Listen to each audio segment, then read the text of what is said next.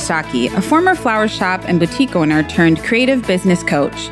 With over 23 years of entrepreneurial experience, I've tried all kinds of things. Some worked well, some didn't. Whether you're just opening your first business, or maybe your third, or you're somewhere in between, I've got you covered. From opening businesses to branding and niching to rebranding to marketing to managing a team of employees, all while having three babies, to successfully selling a business and then to starting the next one. I'll help you combine the practical day to day how to's of business with empowering entrepreneurial mindsets to create a business and life that feels good to you. I'll help you start thinking like a successful entrepreneur so you can be a successful entrepreneur. If you want to get focused, get organized, be efficient, and stay on track, and brilliantly leverage that creative mind of yours, join me. If you're ready to feel confident in your business decisions while also feeling more freedom and grace and ease around your business, this is the place for you. I created the Brilliant Creative for business owners who need a place to connect, who need a place to think big and see momentum in their creative business. And I did it because I love creatives. I am one, and I love all things creative. From makers to painters to photographers to interior designers to florists and bakers and course creators. I'm here to help you make more, work less, and feel good about it.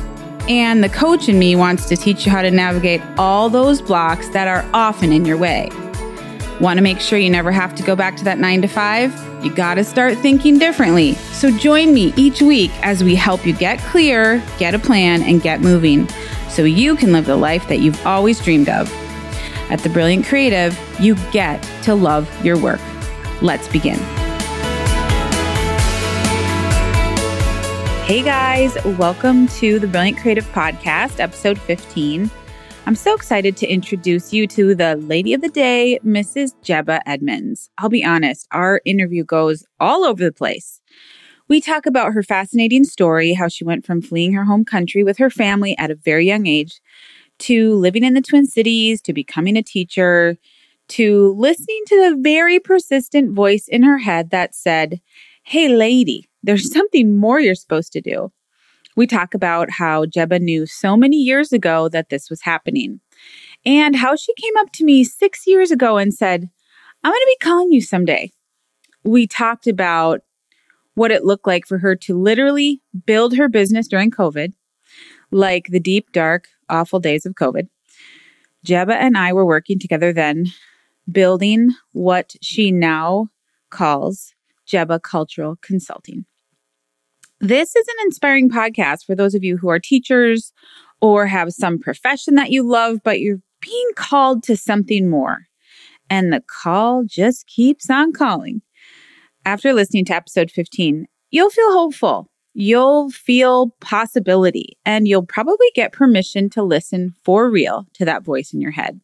The one that keeps saying, This, move over here, do this, teach this, be this. Show this. This is where you will shine your brightest light. You'll also meet a person who does diversity and inclusion training for businesses. Not only has Jebeh done a beautiful job building her business, but her business is truly a beautiful thing to the core of its soul. So, are you ready? Okay, let me tell you just a little bit about Jebeh first, and then we're going to jump right into the interview. Mrs. Jebeh Edmunds is a mother of two boys, ages 13 and 10. She's a fifth grade teacher in the Duluth Public Schools school district, and she's been a classroom teacher for about 10 years. She is the founder and CEO of Jebeh Cultural Consulting LLC. Previously, Mrs. Edmunds was the director of the African American Cultural Center with the Duluth School District for eight years. Mrs. Edmunds has given numerous local and regional presentations related to diversity, African American heritage, and cultural competency. She has a bachelor's degree in communication from the University of Minnesota Duluth and a post bachelor's teaching certificate from the College of St. Scholastica. She graduated with a master's of science in teaching from the College of St. Scholastica in May of 2015. Jebeh came to the United States in 1982 on a minor J2 visa status with her parents who were escaping the conflict in Liberia by enrolling in graduate programs in the U.S. Her journey to citizenship took 30 years. Her journey in educating others is a lifelong passion. So, you guys, I just want to say if you ever get to know this woman or listen to her or be with her, her energy is amazing. It's beautiful and hopeful and just lovely.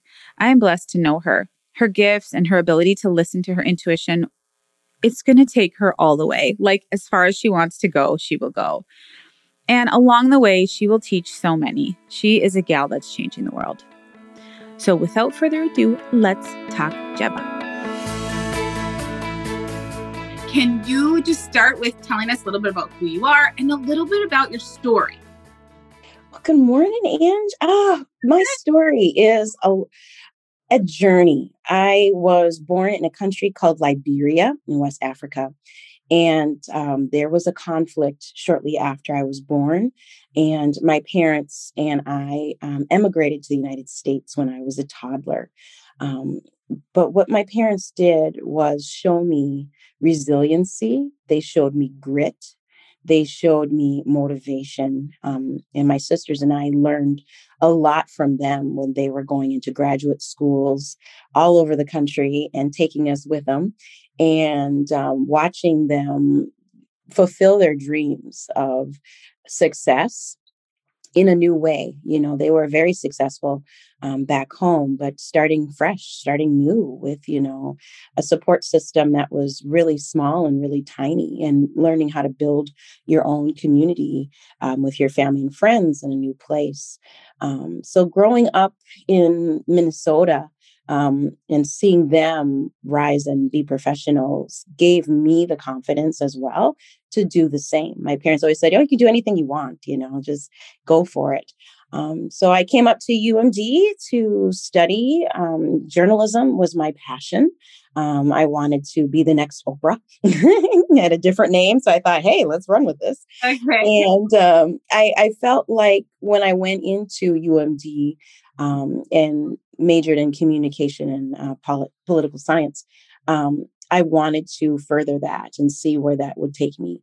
Um, then I ended up um, at Channel 10 News, WDIO, right after school, and worked as a weekend producer.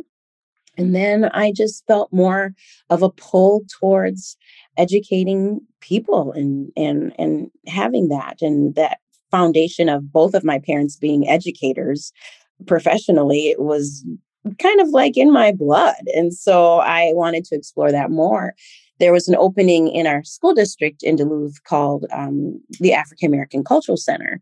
And um, I applied for that. I did um, an internship in undergrad with the cultural center um, in town and um, rayola williams was the instructor there the first director there and she took me under her wing and i just loved that program. Um, so i applied and i got in and um, i took it to the next level. I wanted to share with my community here that there were a lot of stereotypes of africans and um, it really frustrated me growing up in the in this country of what that story is of african people and africa um, as they thought they know it and so my biggest pursuit in that position was to dispel all of those myths and celebrate the rich heritage that Africa still has.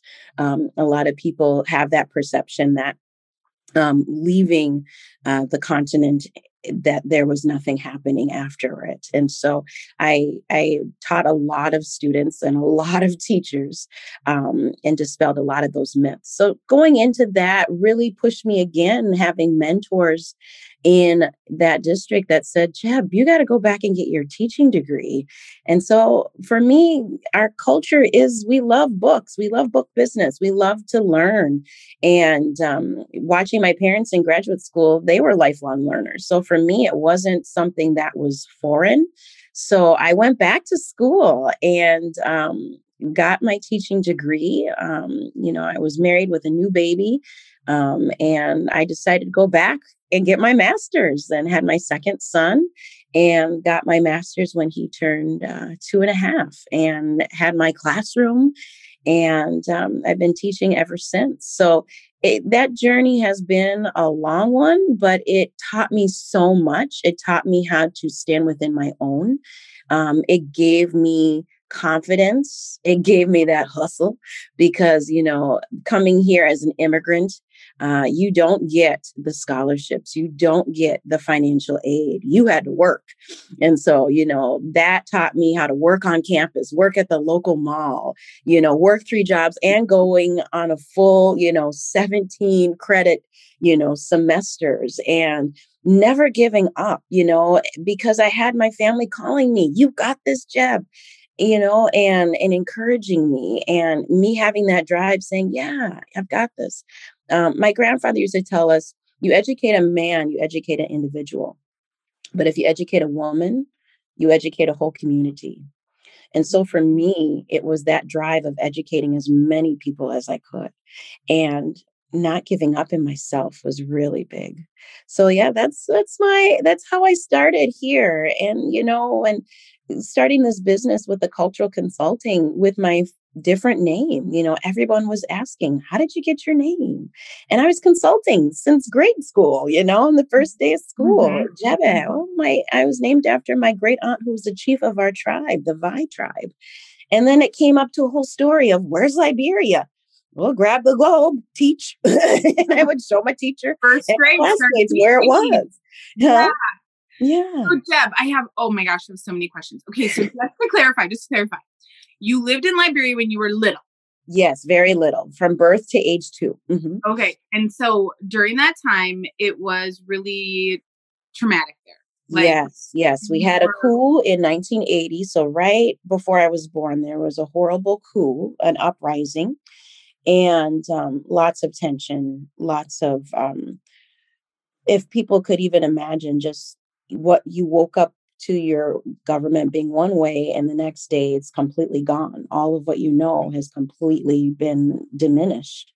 And um, you know 41 years later they're still trying to recover and recoup mm. because after that we left um, more tensions arose. And then when i was in the sixth grade in 1991 um, we had a civil war and then we had a second civil war when I was in high school. Um, and then Ebola happened um, in 2012. So we've had a lot of crises in Liberia. And like I said, 41 years since I've been on this earth, and we're still trying to recover. And now COVID is is hitting Liberia really hard too. I think it sounds like a really tough part of the world to mm-hmm. have been from and yes to love. There's still people there yes. that you know and love. And, yep, right? know and love. I still have a lot of family back home. Mm-hmm. Oh. So the coup happened. It was there was so much instability. Your parents are like, "We're we're going to take the kids and we're going to leave." And you have brothers and sisters. I'm the oldest of yes, four girls. And um, so my sisters were born in the United States. So it was just me that came along. Mm-hmm. Okay. Okay. Mm-hmm. And so you guys lived in the United States and eventually you found your way to, so we live in Duluth, Minnesota, everybody. Yeah. Um, and I feel like, oh gosh. Okay. Anyway, that's an aside, Duluth, Minnesota. We, we maybe we'll do a podcast episode about Duluth, Minnesota because we sure. love Duluth. Like, we yes. Love, okay. Um, so you came here and you didn't have a degree yet, or you went to UMD. Yes, I did. Graduated in 2002. Mm-hmm. Okay. And then after you ended up getting married and starting to have kids, people are like, you gotta go, you gotta get your education degree. Hello, you're a teacher. Come on. Is that right? That's it. Yes. My principal, Steph Heilig, she was like, Yeah, you need to go back. And it was the best decision I ever made to go back. You were encouraged. yeah, you were encouraged by people who saw a gift in you and said, "Hey, you gotta go." Yes, um, definitely. You guys, Jebeh's like madly creative. She's so creative, and I think one thing that you'll see. For some reason, I am friends with so many teachers. I used to be a teacher, right? I went to school for teaching and education and biology and anatomy. Anyway, that's like a lifetime ago, but still teaching is just kind of part of like who we are. And it's part of who you are too, Jeb. Teachers are so creative. They are coming up with solutions all the time. Teachers have to look at a student, assess the student, figure out the best way to answer a question or or deliver or serve information to this particular student. So literally in the moment when a teacher is helping a student, a child, they are assessing inside their head, okay, what's that? What are the best words I should use? Should I act this out? Should I should I just write it down on a piece of paper? Like how am I going to get this child to understand this particular concept or or whatever it is? And so teachers have so many different tools in their in their back pocket, in their trunk, in their bag of tricks. I mean, there's a bag of tricks, there's a trunk, there's a bucket over here. There's so many places you guys. many. Yeah, that you and guys. It's, it, it is it's instantaneous as well. You know, mm-hmm. in the moment, there's a lot, and and like you said, how is that child? How do I convey the same concept for all of my students to know? And when you have a, a class size that is, you know, kids 25 to 35 students at a time sometimes. You have to relay that message in a way that they all can understand it. And to me, that's like a superpower oh, that teachers have. Yeah. So, what I want the people who are listening to know, because I know a bunch of you are teachers. I know there are a bunch of teachers listening who are like, oh, I would really love to start this business, or I'd really like to get this going, or I'd really like to capitalize on my gift of blankety blank, whatever that is. And I'd love to move forward with that. If you're a teacher, I just want you to know you already have so many superpowers that you don't even realize are magical superpowers and are mm-hmm. especially helpful when you're trying to run, start, manage, maintain a business. So if, if you're a teacher listening, I've got, I mean, I've got teacher love. I get you. I, I'm with you. I woo, mm-hmm. here you are teaching. Okay, teaching. You're living in Duluth. You're teaching. What grade? Fifth grade. Fifth grade. Yes. Okay, teaching mm-hmm. fifth grade, and you're currently teaching fifth grade, and you started a business this last year. That's what's pretty magical, and I think people who are listening are like, well, how did, okay, oh my gosh, this woman here, she's done this, she did this, she had a child, she got her master's degree, and then she taught for a while and now she's starting a business? Like what is happening here? So tell us a little bit about you're teaching teaching teaching fifth grade. Your kids are in school right? Yes yep school age kids yes. And then and then you're like i'm pretty sure i need to start a business and let's talk. Tell tell us a little bit about that part Oh, definitely. Okay. Well, let's bring it back like six years. Okay, um, our boys were playing hockey, and I didn't know Ange from Adam. And I walked up to her and I felt her energy, and we were talking. And, um, and you know, she knew I taught one of her sons and in social studies in my rotation, and we were talking. And, and I always said to her, and I just said, you know, I would really love to be the African Oprah. I would love to share my culture with the world. I'd love to share um, African culture, African history, African American history and culture with the world that is culturally appropriate. Because as an educator, sifting through all these resources, you're sitting here thinking, I can't do that. That's false narratives. That's not okay. And we have been constantly feeding our students for generations false narratives. So for me, even meeting you at that hockey rink all bundled up, you know, I felt that that drive to share that with you and to share with as many people as I could. And fast forward six years later, and it's 2020, and I had this sound in my ear constantly saying, Jeb, just do it. You've got lesson plans that you created for years sitting in tubs, you know, in your basement that you use in your classroom. Why don't you just make these lessons and put them online and have teachers around the world purchase your product so they can show their students culturally appropriate lessons that also feed into the standards that we have to teach.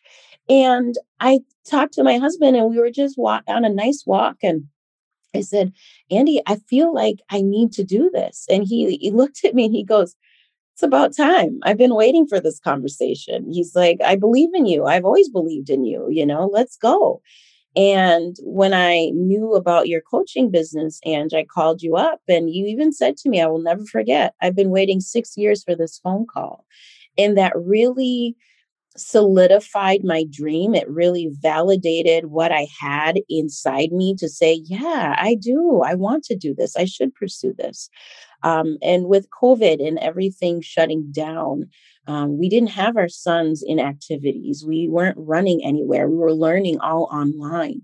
Um, so for me, it was a great time for me to focus on what Jebeh Cultural Consulting will look like, sound like, feel like, you know, that teacher Y chart, you know, like what does it look like, sound like, feel like, and um, what impact do I want to have on this world as my legacy as well?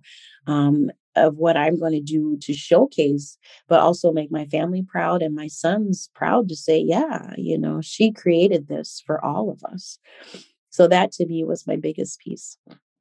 That is such a good story because I will tell you guys that as a coach, I'm I'm pretty I'm in pretty intuitive, right? And yes. so Jebeh, literally, I can remember which hockey rink we were at, and we're bundled up and we're chatting and talking. And she said, Oh, yeah, I am, I am, I'm gonna, I'm gonna be calling you someday. And and then she kind of talked a little bit about her, like what her thought was. And then she said, Yeah, the whole thing. I'm writing a book. I'm going to have a podcast. Like it's it's on. It's going. It is going to happen. And the reason I tell you guys that, that little amazing and beautiful snippet from a freezing cold hockey rink that one day is because she knew in her heart it was happening. Like there were there was no doubt that in the future it would happen when it was right for her. So if you feel that way, if you have that little oh, there's just like a little seed inside you that's kind of, it's almost like vibrating. It's like, I'm coming. It's happening. I'm going to grow. I am going to grow. The seed is here. It's going to happen. It might not be the perfect time. It might not be the right time right now. It might be two years in the future. Whatever it is, if you have that inside you, just listen to it. Mm-hmm. Don't squash it. Don't yes. squash it. Don't say, no, it's not possible. It's possible. All of it is possible. It might not be the right time, but it is possible because then she caught, then I, I remember seeing Jeb because she taught one of my children. And so I mean, she was fully a teacher. And so then one day I saw her and I thought, I wonder when she's going to call. And then a couple years later, she called. And so, um, even I felt like, oh yeah, it's happening. Just let me know when you're ready. Let's go. And literally she called. We had meeting after meeting and it was like it was born. It was oh, amazing. It was. It was. And and even our meetings and talking and just being I feel like with you as a coach, I know you must enjoy this, but literally seeing somebody's dreams come to fruition from the skeletal piece, like mm-hmm. from the background and just seeing how it, you mold it and shape it and asking probing questions enough that you think to yourself as the entrepreneur yeah, I, I never thought of it that way. Or is there a way that you can diversify yourself? Are there other streams of revenue that you can dissect from here? That somebody who doesn't have that business acumen, you know, at first is like, oh, I never thought of it that way. Let me go back and try it out and test it out. So I, I, I it really gave me the push that I needed because there is that self doubt, that seed that's vibrating in you, and you just go, mm, let's just wait a little bit.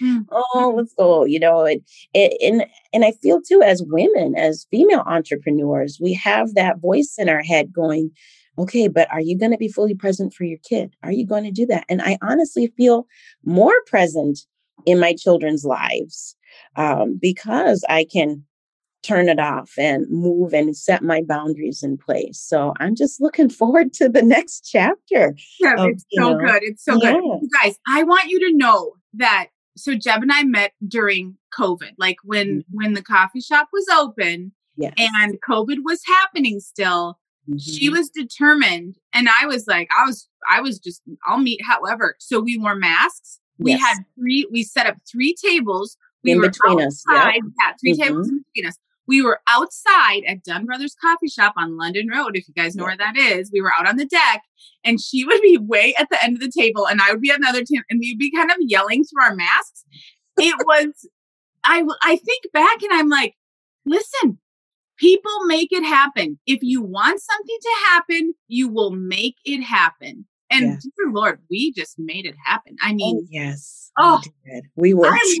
what a precious time. It was. So what happened was uh, she said, Jeb said, well, I want to, I'm ready. I'm, I'm ready, and let's go. Here's what it is. And then let's talk through this. So we spent originally like six sessions mm-hmm. where I would ask Jeb questions ahead of time. Then she would come to the sessions with her questions answered. Then we would talk, dissect, reflect. Uh, I would do some direct communication. Um, I never ever told Jebeh what to do. That's no, not no. coaching mm-hmm. is. No, no, no, no. It's a little bit more like, uh, let's check on this. Let's see how this. Jeb, what would what would you like to be a result of our conversation? So every time we have a conversation, I say, "Oh, Jeb, what would be a great result of our conversation? And usually, what would you say? What do you remember from that question? Oh man, my biggest uh, what I would love to to as a result is an action plan. Like what are the action steps for this particular part of my business? And Ange would give me some strategies of okay, this is how you could go about this way. This is a contact you could call to see. Um, you know, I came in not knowing that, oh yeah, you need a lawyer, you need to hire an accountant, you need all of these um, you know, experts in their zone of genius so you could focus on your own creativity. And I and and when you would say that, it would give me the tools to say, okay, these are the people I need to contact, these are the avenues I need to go. And it gave me um, a launching pad for the next session of what I needed to do for my business. So when we would meet again for our next session, I would have those answers again. You know, I'd have those answers for the next step. And I thought that was really powerful because I was still in control. This was my name, this was my business. But with your expertise, Ange, it made me feel like you would put some guidance in there, but it was all up to me if I was going to do it or not. Or, oh, maybe I'll just sit back on this part of it and wait a little bit. I'm not too comfortable. And, and, and even if I did share that, you would say, yeah, that's fine. You are the steer of this ship. You can say how you're going to pace yourself or not. Um, and you know, knowing me, I'm a go-getter. So I'm like, oh girl, I have 25 things I got on that list. The next time you're like, what? What? You know, you made how many lesson plans? We were we met two weeks ago. I'm like, oh yeah. And you're like, oh Jeb, let's go. What's next? You know, I mean, every time I would meet you, I'd be like, yep, I did that. And I did that too. And oh yeah, I even got batching of my YouTube episodes that you just you looked at me like, we, we met two weeks ago. What, what? How did you get that all done? oh, it was, it was amazing. This girl was on fire. And that goes to the passion and excitement and that initial energy when you are starting a business, you're absolutely on fire. And when you capture it, it's creative energy. When you capture it and harness it for good, right? You use your powers for good, yes. you can create anything. It's so amazing. It was very fun. It was very now I'll say that Jebeh, over our time together, we've had 12 total sessions, right? Yep. You started mm-hmm. with six.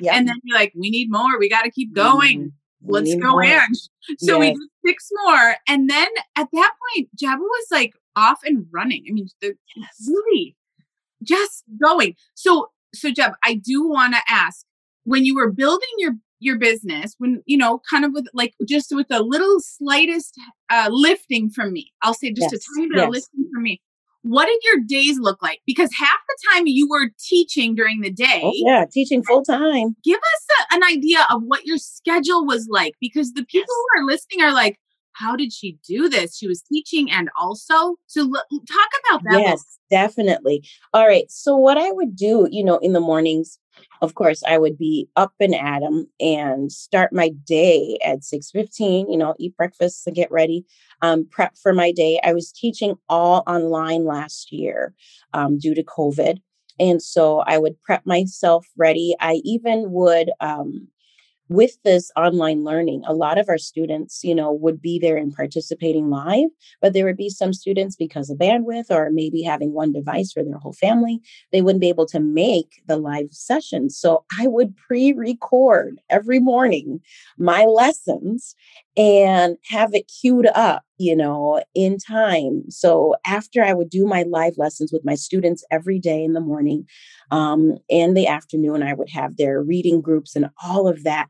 I would still on the back end have those same lessons that I prepped for that day, kind of like teaching twice every day. Mm-hmm. Um, mm-hmm. so those kids that missed it or anything happened if their technology didn't go through, they would still have access to the lesson. And then I would teach and, you know, give feedback correct work and then also my my children were at home learning. So then in between those times i would you know run and help them and make sure everything was working for them as well. Um, and then you know being a mom at home and feeding my kids dinner and i would set up a time between seven to nine Jebeh time. And that was the time every evening, y'all, we would know. And my boys and my husband respected that. That's mommy's time to work on her business, seven to nine.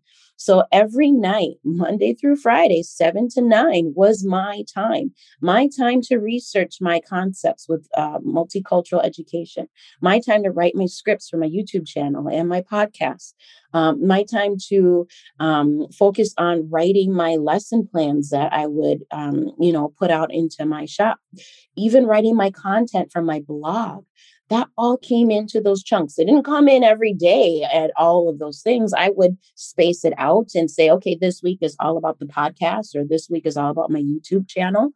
And then weekends were really, really valuable as well because our kids weren't in hockey. They weren't in any sports because of COVID. So that freed up a lot of time that I could just record.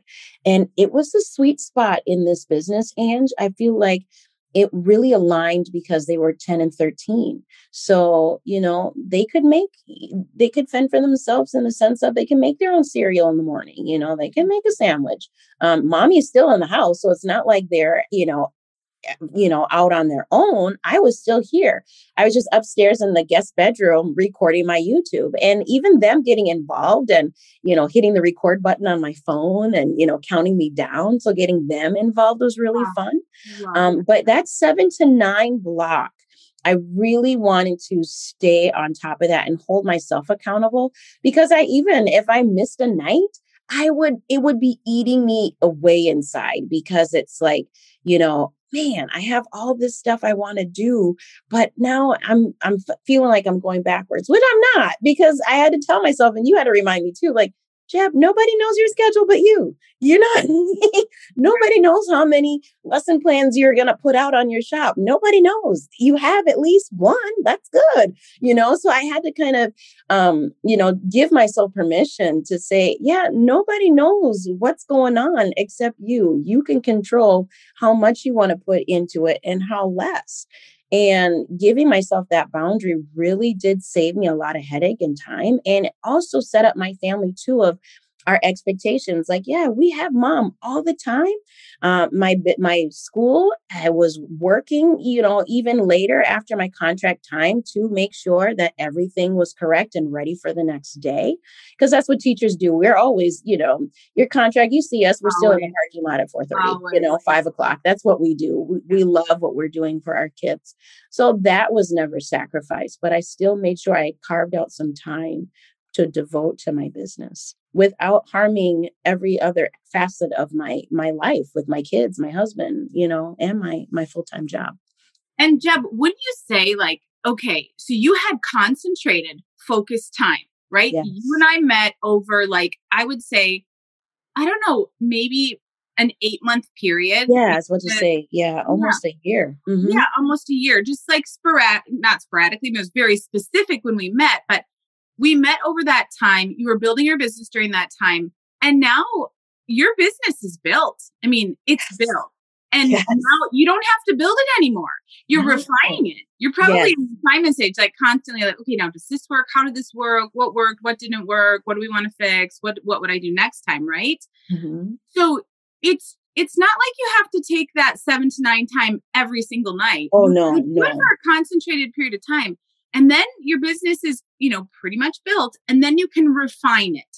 Yes. And so will you tell the one thing we have not yet covered is oh, what is your business? What do you do? What do you do in your business? Sorry, I got so excited. so sorry to ask it. You guys on the on the call are probably like, Ange, hello. What is her business? okay, Jeb, tell us what yes. you do. I am the founder and CEO of Jebeh Cultural Consulting. And my consulting business is providing multicultural resources for the public.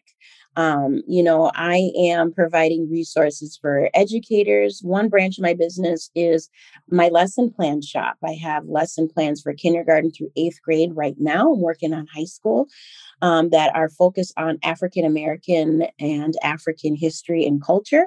Um, and I pair them up with my favorite diverse classroom books that teachers can purchase themselves and then um, use my companion lesson to go with it.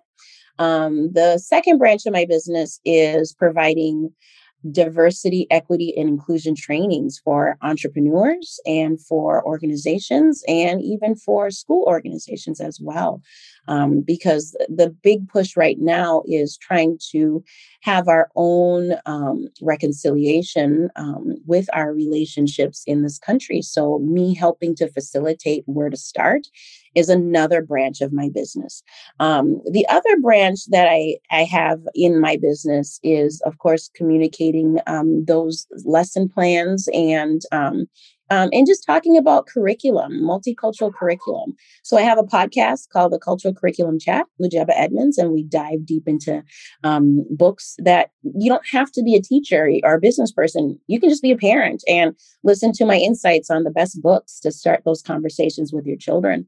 And um, even for people listening while they're driving, just to hear, you know, different perspectives um, that they probably never thought of before. So I have a lot of podcast episodes and YouTube episodes that cover those um, multicultural educational resources. So basically, I want it to be a vehicle that people can just get research based best practices right on my website that they can use right away. Um, you know, as teachers, we don't have time to be researching and looking for things. So, with somebody doing that background work for them, just makes it so much easier to have a better impact with your students. It is so needed. Like right now, Jeb, in the industry, do you feel like you have like there's so much competition for what you're doing because I don't know. I mean, I'm curious, like, who is doing what you're doing? I mean, yeah, yeah. It's like you're one in, um, you're just, you're one. You're the one. You're the one who's doing this. Like, who else is doing this in the in the United States? Nobody. Uh, there are, and you know, there are. There's, um, there's some mentors of mine that are African American women that are doing this. Um, uh, this drive in promoting um, cultural competency and diversity inclusion that's more of their space um, i kind of take that in a twist of um, providing more educational resources because of my teacher my teacher wheelhouse mm-hmm. um, but i can still use that educational resource and translate it to business owners and mm-hmm. Um, entrepreneurs so that's kind of um, what makes me stand out in this industry. Um, but there are there are a lot of successful um, female and male entrepreneurs that are um, in this space. Um, of course, I can't think of them at the top of my head, um, but um, one of them was Vernee uh, I think it's Renee Sayers. I'll have to look her up and get back to you. But she's been doing this for over 20 years, and she's got a really great TED talk on um, implicit bias. That's a really big one. Um, and that's something that, you know, a lot of businesses are wondering what is implicit bias and what that, what does that look like? Um, am I doing that? And um, so we do have discussions. Um, and and what I've been noticing too, Ange, it depends on where you are.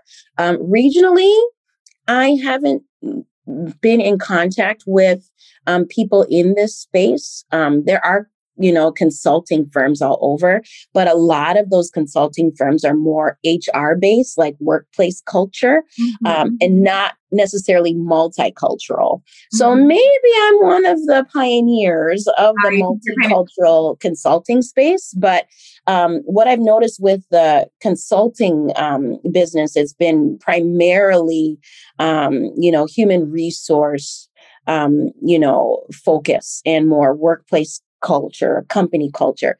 But my mother had a really good insight. She goes, But Jebeh, you are working for the human resource. You are starting with the young people, and you're also training them of what is appropriate, what is, um, you know, historically correct, and then you're also training their future employers mm-hmm. of what is mm-hmm. appropriate and what is okay to say and not say at work and and giving them strategies of how to make people that look like me feel comfortable within themselves while mm-hmm. we're working you know and and providing those safe spaces for them and teaching them how to provide those safe spaces and then checking and correcting them if it's not a safe right. space and and they need people like me to walk them through it you know and guide them through that process so you know it was an aha moment when my mom said that i said yeah it's not just a one um, phase um, you know a department it's all because i'm starting with them young and also working cultivating you know the workforce out there as well. So yeah i got a lot of work to do. Yeah. and jeb what what the one thing i was thinking that was just so unique about you is that you have this education based focus. So mm-hmm. yes you're working with companies. Yes you're going in and helping to teach the people who are there and the leaders about implicit bias and and the workplace and all of that kind of stuff. But the fact that you have got lesson plans that are completely lined up with the standards, right? Mm-hmm. That yes. teachers are required to teach to specific standards. So all of them are lined up to the standards and are also correct, historically accurate. You use stories, which everyone can relate to a story. Yes. It feels good people feel powerful. They don't feel powerless, right? They feel powerful when they can connect to a story and then you unpack the story and you talk about it and you have lesson plans that go with it. I'm I'm thinking who who is who else is doing this in the world? Like I just I, I don't I mean perhaps someone is, but I mean I, of course I'm a fan of Jebeh, but anyway, I think it's such a unique space for you to be in. And the fact that you were called to it, I'm curious, how long ago were you called? I feel like I was called to it. You know, there's certain points in your life mm-hmm. where that call is there and they say it. Um, you know, I'm a storyteller, you know, eh, that's just, it's always been inherent in me. And I've always been an observer growing up. And when my grandparents would come visit me from Liberia in between, you know, times of hardship, and I remember my grandfather and um, watching um, my grandfather, my paternal grandfather, we watched Nelson Mandela's release from prison. Mm. And seeing him moved by that, not knowing that was happening, you know, going to happen in his lifetime because he remembered what happened when he, you know, the the fight for justice in South Africa. And he said something that I will never forget. He said, make sure you tell our stories. Make sure you share with share our stories. And that was one and and just watching my grandparents come and teach us and live with us and cousins and just being immersed in my culture and always being proud of who I was. I was that girl in my elementary school wearing my hair tie, my fabric cloth on my head, and my dress that my mother sewed for me. And I am strutting in because I'm showing them who exactly I am. I am a Vai girl living in Minnesota, but I am proud of who I am. And so I felt like with the the the stories my grandparents and my mother and father and my aunts and uncles taught me growing up and learning of what that life was like for them growing up in Liberia and and having that in myself and sharing those those experiences with people who would listen. It was the you know the call to me to say i need to share those stories. I need to dispel these myths. Because it's frustrating when you are showing who you are and people think really? You have hospitals in africa? You've got this? And and i would have my students recite this. Africa is in the other side of the world not a different planet. We're right here. We're right on earth you know, people live here. Yes, we exist. We have electricity, you know, and those are the things that kids would have this aha moment. And and even adults would look at me and go, wow, I didn't know that you know and it's like wow i've got a lot of work to do to mm-hmm. dispel those myths and i felt like that's what i was called to do to um, dispel those myths to break down those single stories that are very dangerous you know because we are a continent and a diaspora of people that are proud of who we are. And when we do show that pride, you know, we want to be received with respect. And I feel that's a big piece of what is missing. And that's a piece that I feel that I can help, you know, um, bring that into the light and share with as many people that I can. Mm and you are just a perfect person to do it from you know Thank kindergarten so on up. I mean oh, just oh, imagine. I i imagine having somebody like you around me when i was super super young. Of course my thoughts would be different. My, my knowledge would be different.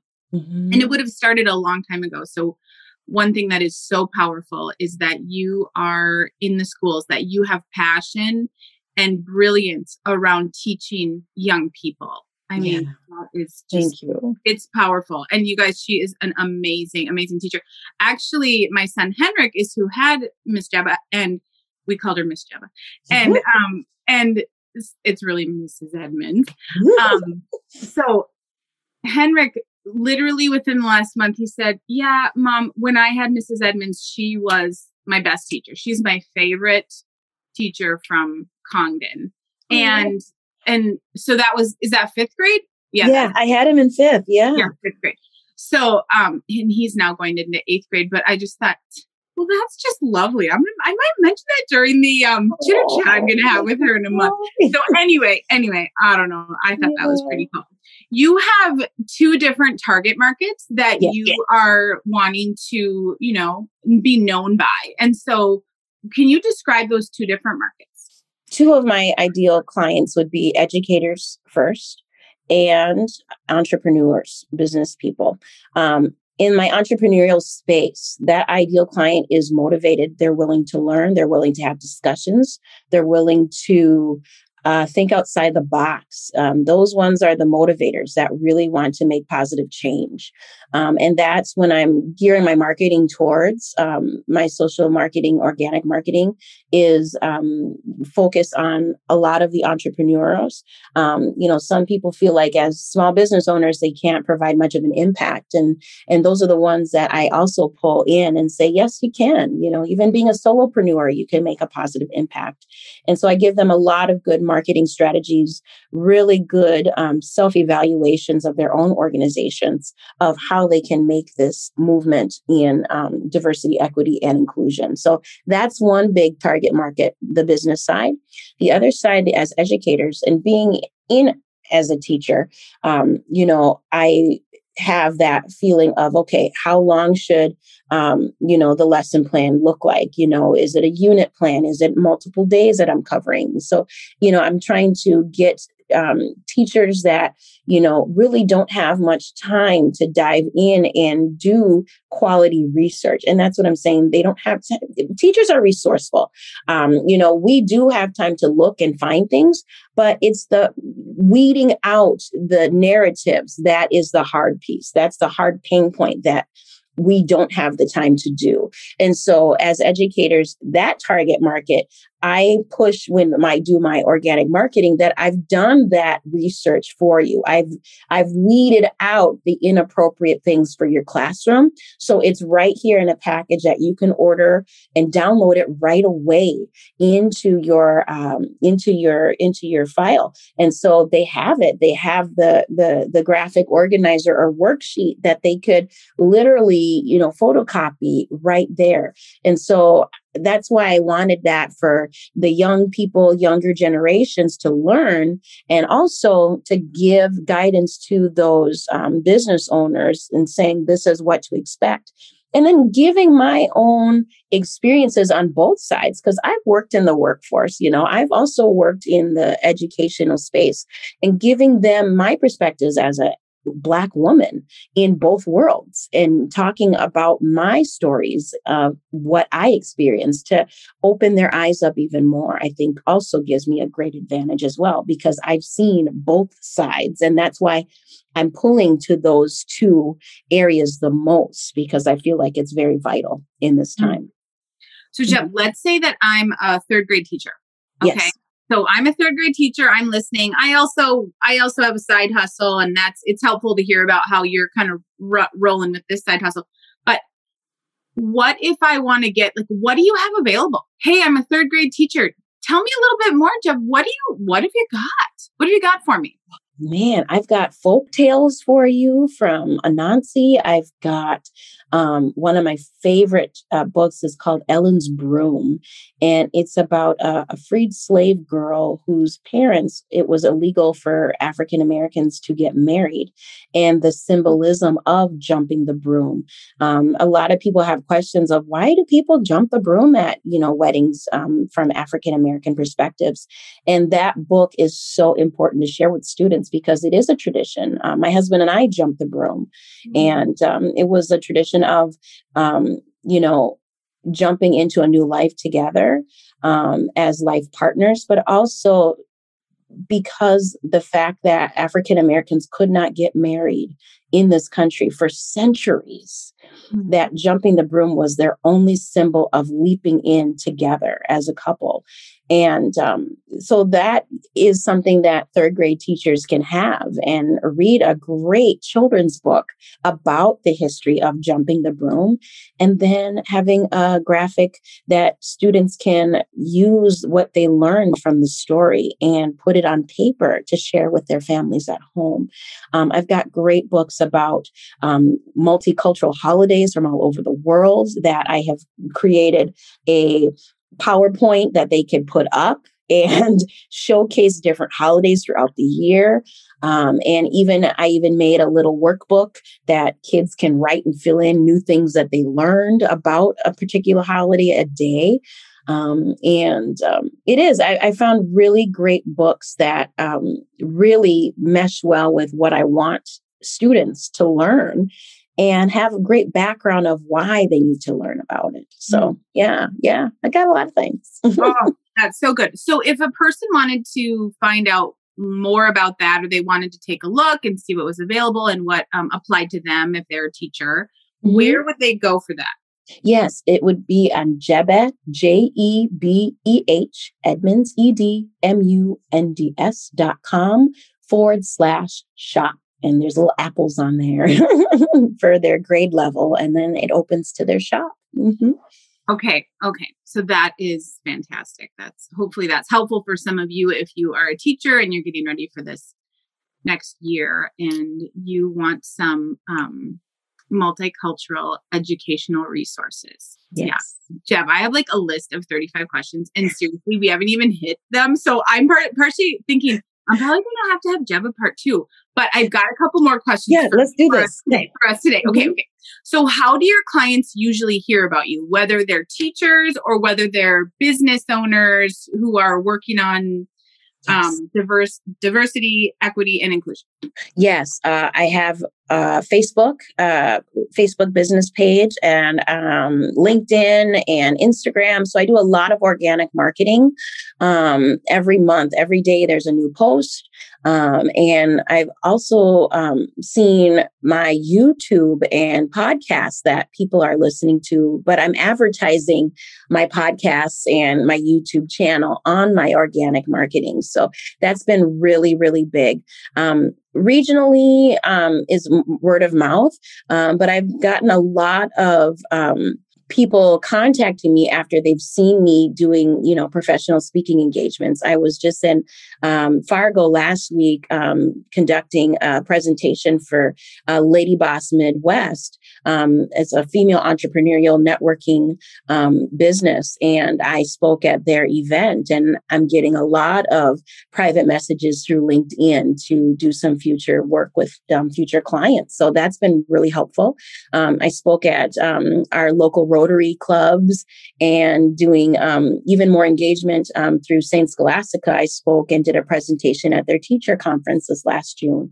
So that's been getting a lot of buzz, and testimonials are really big.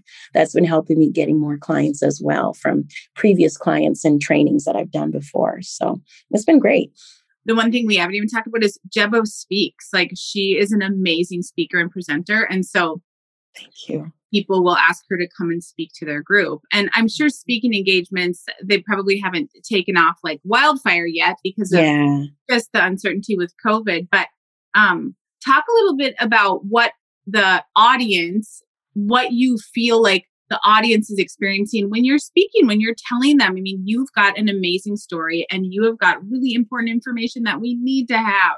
Yes. Oh, I feed off the energy of the audience. And even if I'm speaking in a Zoom training, you know, I still get, you know, that same um, energy, you know, through the screen. Um, a lot of people, it takes time to process when I'm sharing, you know, and being vulnerable about myself. You know, it takes a lot to process, but I feel that they are moved. I feel that they are inspired.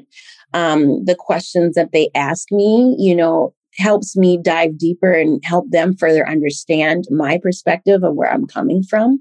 Um, I think it's really important to have that human connection.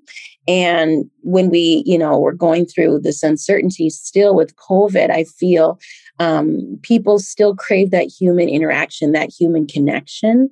And when I do speak and share my stories with people, it opens up that humanity that we all crave and we all deserve that yes wow.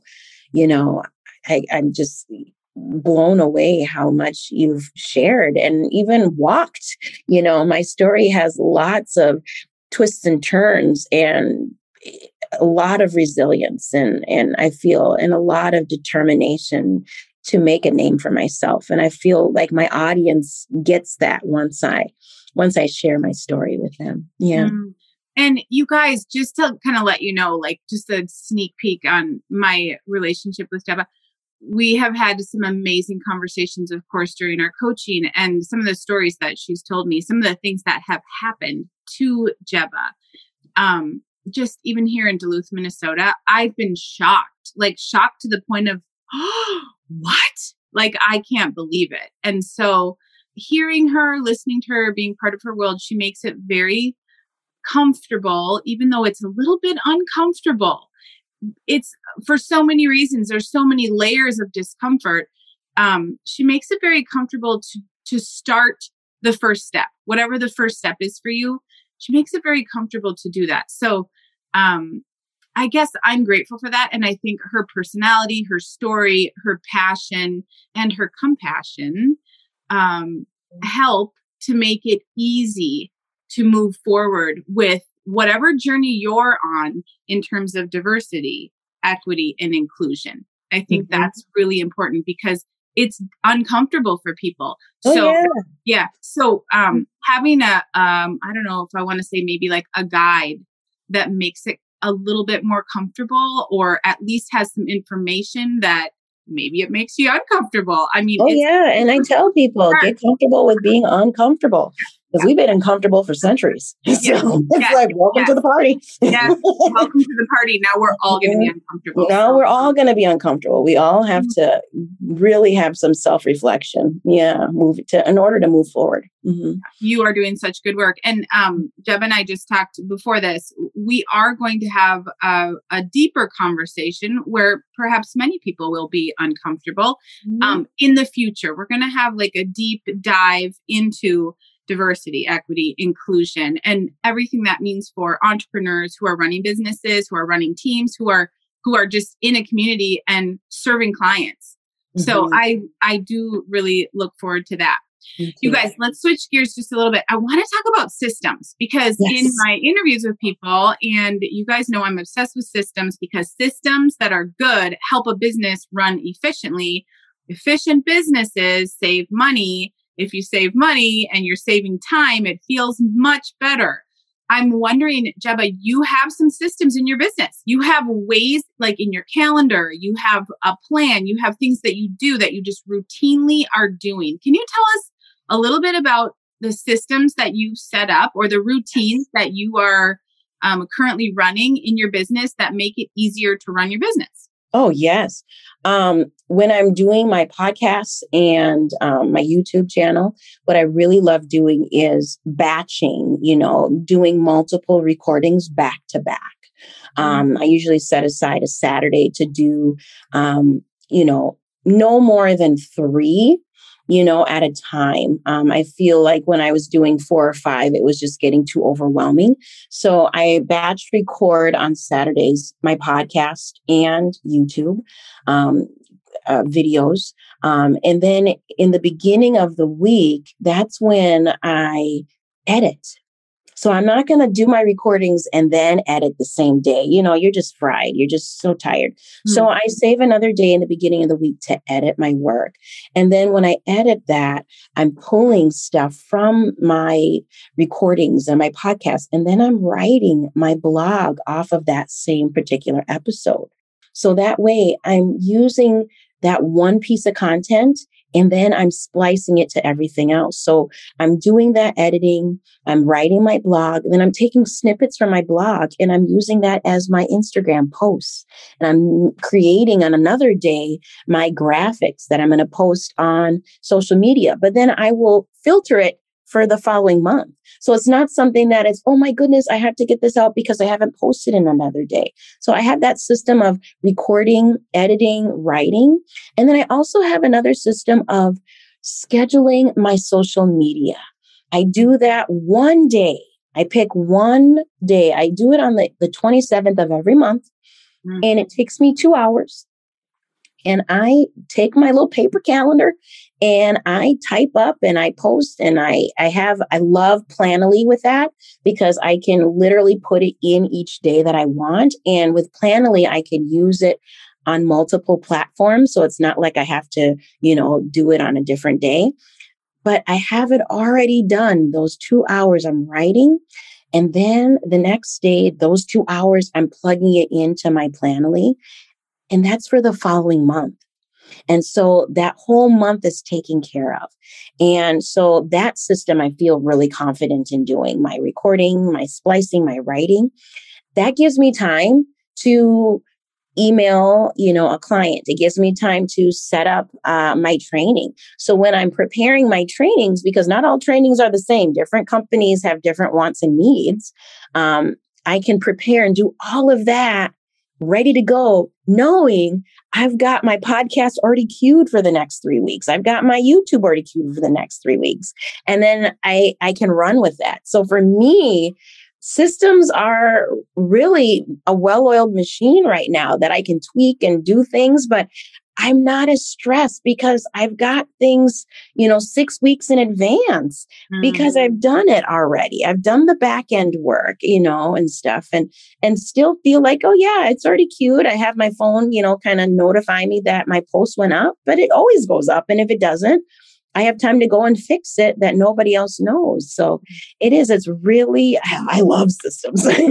just yes. It keeps good. me sane. Yeah, it keeps me sane. You guys, she's got a great example of batching and systems. Yes, I mean, Jeb, and, and I heard her say, here's how it makes me feel. I feel calm. I feel peaceful.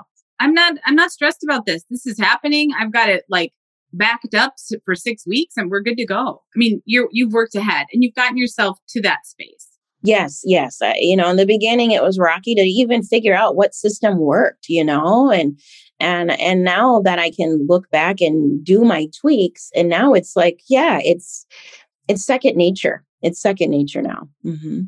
Jeb, I feel like I could probably talk to you for like two more hours. I have so many questions, and no, and I'm sorry. I, you know, I just like, oh my god, yeah, yeah. Let's, let's we can make a second session. I love it. Yeah, we might have to have Jebeh part two, you guys. We had Missy yeah. part two. We we might be diving in with Jebeh part two.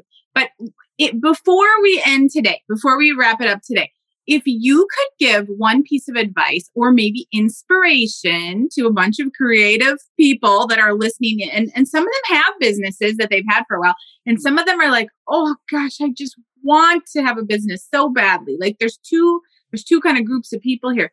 What would you say to them? One is believe in yourself that you can do it. And the second is value your worth. I feel a lot of us entrepreneurs, creatives that are hesitant, we feel like we're not going to be good enough, or I'm putting myself out there and they might not like it. The masses might not like it. Value your own worth because we do have something to contribute and to share. And knowing that value that you already have inside you, somebody on the other end, you just could have saved their life. You could have made them feel like, wow, if they can do it, I can do it too. So, yeah, value your worth is, is so important and just believing in yourself. Um, yeah, because, you know, that self doubt does creep in, but you have to just say, oh, sit down over there. I got this. Even people who have businesses that have been around for a long time that you would look at and say, oh, they are so successful. They have got it figured out even they have self-doubt. It is yeah. it is um there's a little tape that plays inside your head and it's old it's just old stuff. And if you've never removed those blocks just that's like a whole coaching process. But if you've mm-hmm. never removed some of those blocks and thoughts that um you, you know you're not good enough you'll never be anything. I mean there's so many blocks that lead to that self-doubt. Um, no matter who you are, no matter how much money you have, or how much money you're making, or how awesome your family is, or how remarkable your business is, they still have self doubt too. You'd be surprised at the people who have self doubt.